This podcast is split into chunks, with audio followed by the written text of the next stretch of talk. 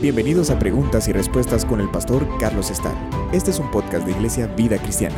Puedes enviar tus preguntas al correo preguntasbiblicas@vidacristiana.org.gt. Les leo la siguiente pregunta. ¿Qué opina usted acerca de los acuerdos de paz firmados entre Israel y algunos países árabes? Muchos dicen que es porque vendrá el rapto. Y también nos incluyen acá una estadística. Eh, según la estadística que nos mencionan acá, se están cerrando 10.000 iglesias cada año. Y la pregunta es si eso es profético de alguna manera. Bueno, abordemos la segunda pregunta primero acerca de las 10.000 iglesias que se cierran por año. Si esta estadística es cierta, la pregunta es por qué se están cerrando estas iglesias, qué clase de iglesias son.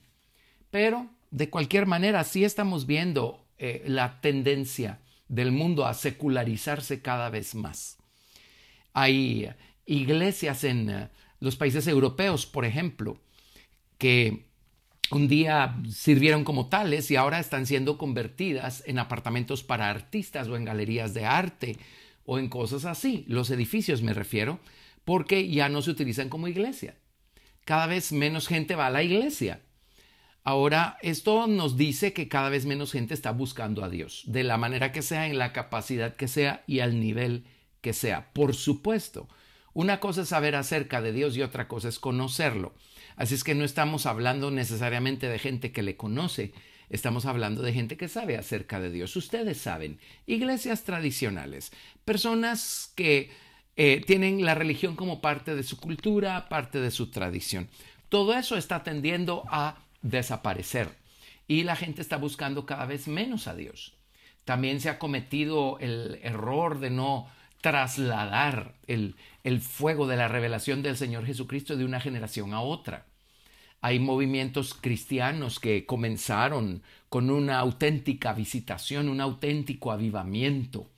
Y esa generación se regocijó en las cosas maravillosas que Dios estaba haciendo. Y esto sí es una estadística, que eh, en la siguiente generación, que es la generación número dos, quedará todavía eh, bastante encendido el eh, efecto del avivamiento, pero en la generación número tres ya solo quedará la forma y se habrá perdido por completo de vista la vida, la energía, la fuerza, el poder que hubo originalmente allí. Así es que hay muchas iglesias que empezaron con un avivamiento y terminaron solo con una forma. Y por supuesto, eh, una forma no va a lograr sustentar a la gente por mucho tiempo. Así es que cuando solo queda la forma, las iglesias empiezan a perder a su gente, especialmente a las juventudes. Eh, los jóvenes están buscando ver una realidad, están buscando experimentar una realidad. Ellos quieren ver quieren saber que efectivamente Jesucristo está vivo y Jesucristo los ama y Jesucristo todavía transforma el corazón de las personas. Para ello necesitan tener un buen ejemplo en las personas que les anteceden. Pero esa es una de las razones también por las que se están cerrando las iglesias. Las iglesias en muchos lugares están llenas de gente adulta y ya una vez eh, haya muerto toda esa generación, pues ya no quedará otra para seguir adelante. Todo eso es lamentable, pero eso sí es señal de los tiempos en los que estamos viviendo. Yo no veo eh, profético en el sentido de que los números nos digan algo, pero sí definitivamente es una señal de los tiempos que estamos viviendo, la secularización de la sociedad. Ahora, regresando a la primera pregunta, acerca de los acuerdos de paz firmados entre Israel y algunos países árabes. Bueno, en esta ocasión no sabemos cuánto van a prosperar esos acuerdos, a lo mejor esta vez prosperen. Por supuesto, todo va a ser aparente y todo va a ser obedeciendo a las conveniencias económicas, políticas eh, de eh, los países, ¿verdad? El hecho es que en Primera de Tesalonicenses capítulo 5 leemos algo interesante a partir del verso 1. Dice, pero acerca de los tiempos y de las ocasiones no tenéis necesidad, hermanos, de que yo os escriba porque vosotros sabéis perfectamente que el día del Señor vendrá así como ladrón en la noche, que cuando digan paz y seguridad, entonces vendrá sobre ellos destrucción repentina, como los dolores a la mujer encinta, y no escaparán. Mas vosotros, hermanos, no estáis en tinieblas para que aquel día os sorprenda como ladrón. Efectivamente, acá en Tesalonicenses está la mención de una paz y una seguridad aparentes. Ahora, los invito a leer eh, Ezequiel capítulo 13, Jeremías capítulo 13. Y tanto el profeta Jeremías como el profeta Ezequiel estaban alertando al pueblo de Israel de la destrucción inminente que vendría eh, por mano de los caldeos a, Jerusalén. Eh, Jeremías estaba hablando de la destrucción que vendría y en el caso de Ezequiel, él está hablando de la destrucción que ya vino. Ezequiel se encuentra ya cautivo en Babilonia y él está hablándole al pueblo de Israel de la razón por la que fue destruida Jerusalén. Ahora, eh, Ezequiel había sido tomado cautivo antes que los caldeos destruyeran la ciudad. Ellos incursionaron tres veces en, eh, Jerusalén y llevaron cautivos en cada una de esas incursiones. Y Ezequiel ya está en, eh, en Caldea y todavía no ha sido destruida la ciudad con la tercera incursión. Así es que Ezequiel también es profético. Y las personas detestaron el mensaje de Jeremías, el mensaje de Ezequiel, el mensaje de los profetas, porque los profetas falsos que proliferaron entonces y siguen proliferando ahora, estaban diciendo paz, paz paz y seguridad. No va a pasar nada de lo que estos profetas locos están diciendo. Sigan viviendo su vida, todo está bien. Eso es lo que enfrentaron Jeremías y Ezequiel. Y efectivamente ellos siendo profetas de Dios, lo que profetizaron se cumplió. Pero ellos estaban compitiendo contra cientos de profetas falsos. En estos capítulos que mencioné, Dios habla en contra de esos profetas falsos. Y la Biblia nos dice que en estos últimos tiempos va a proliferar los falsos profetas y los falsos maestros. Así es que no va a faltar gente que diga todo está bien, no va a pasar nada, paz y seguridad. Va a haber una paz aparente, porque el anticristo va a buscar imitar lo que Jesucristo va a establecer en esta tierra cuando Él venga a reinar por mil años.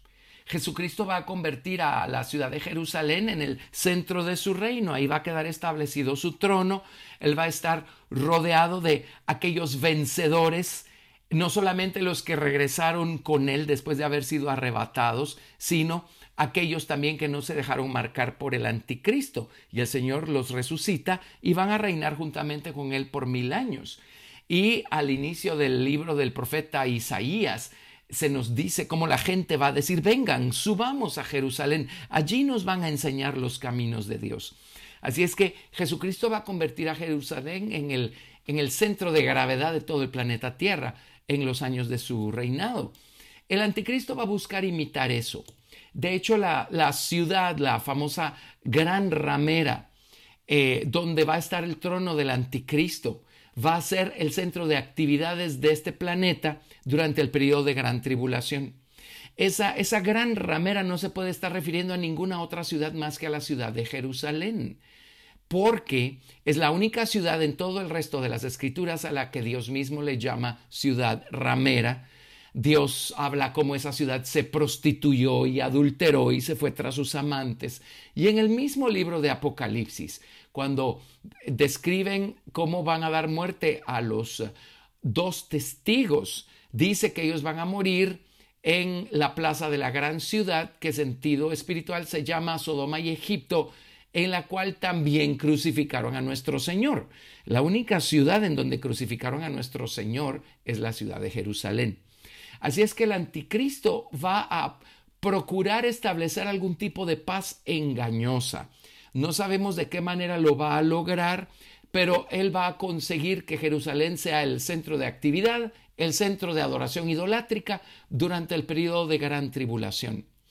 Así es que, eh, sin correr el peligro de especular cosas que no están escritas en la Biblia, pero mi opinión personal es que el poder con el que él va a venir es tan engañoso, y eso lo dice claramente acá, segunda de Tesalonicenses, que Jerusalén se va a convertir en el centro de adoración para todas las religiones.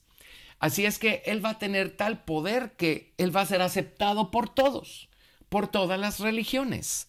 Es muy interesante leer acerca de las figuras mesiánicas que manejan los musulmanes, eh, en el caso de su al-Mahdi, las figuras eh, mesiánicas que manejan los judíos y este, la persona del anticristo que describe la Biblia de los cristianos, el Nuevo Testamento.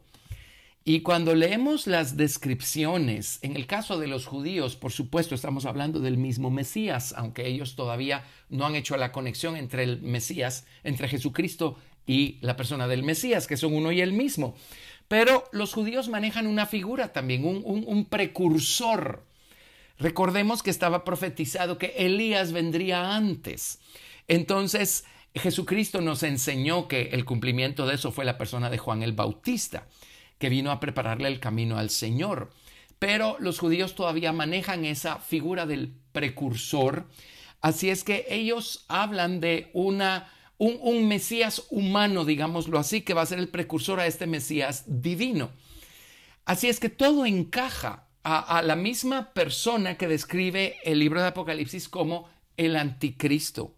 ¿Qué poder va a tener este individuo para que todos lo reciban como su Mesías? Así es que obviamente va a haber una paz aparente y muy aparente, porque por el otro lado Dios va a estar visitando esta tierra con sus juicios.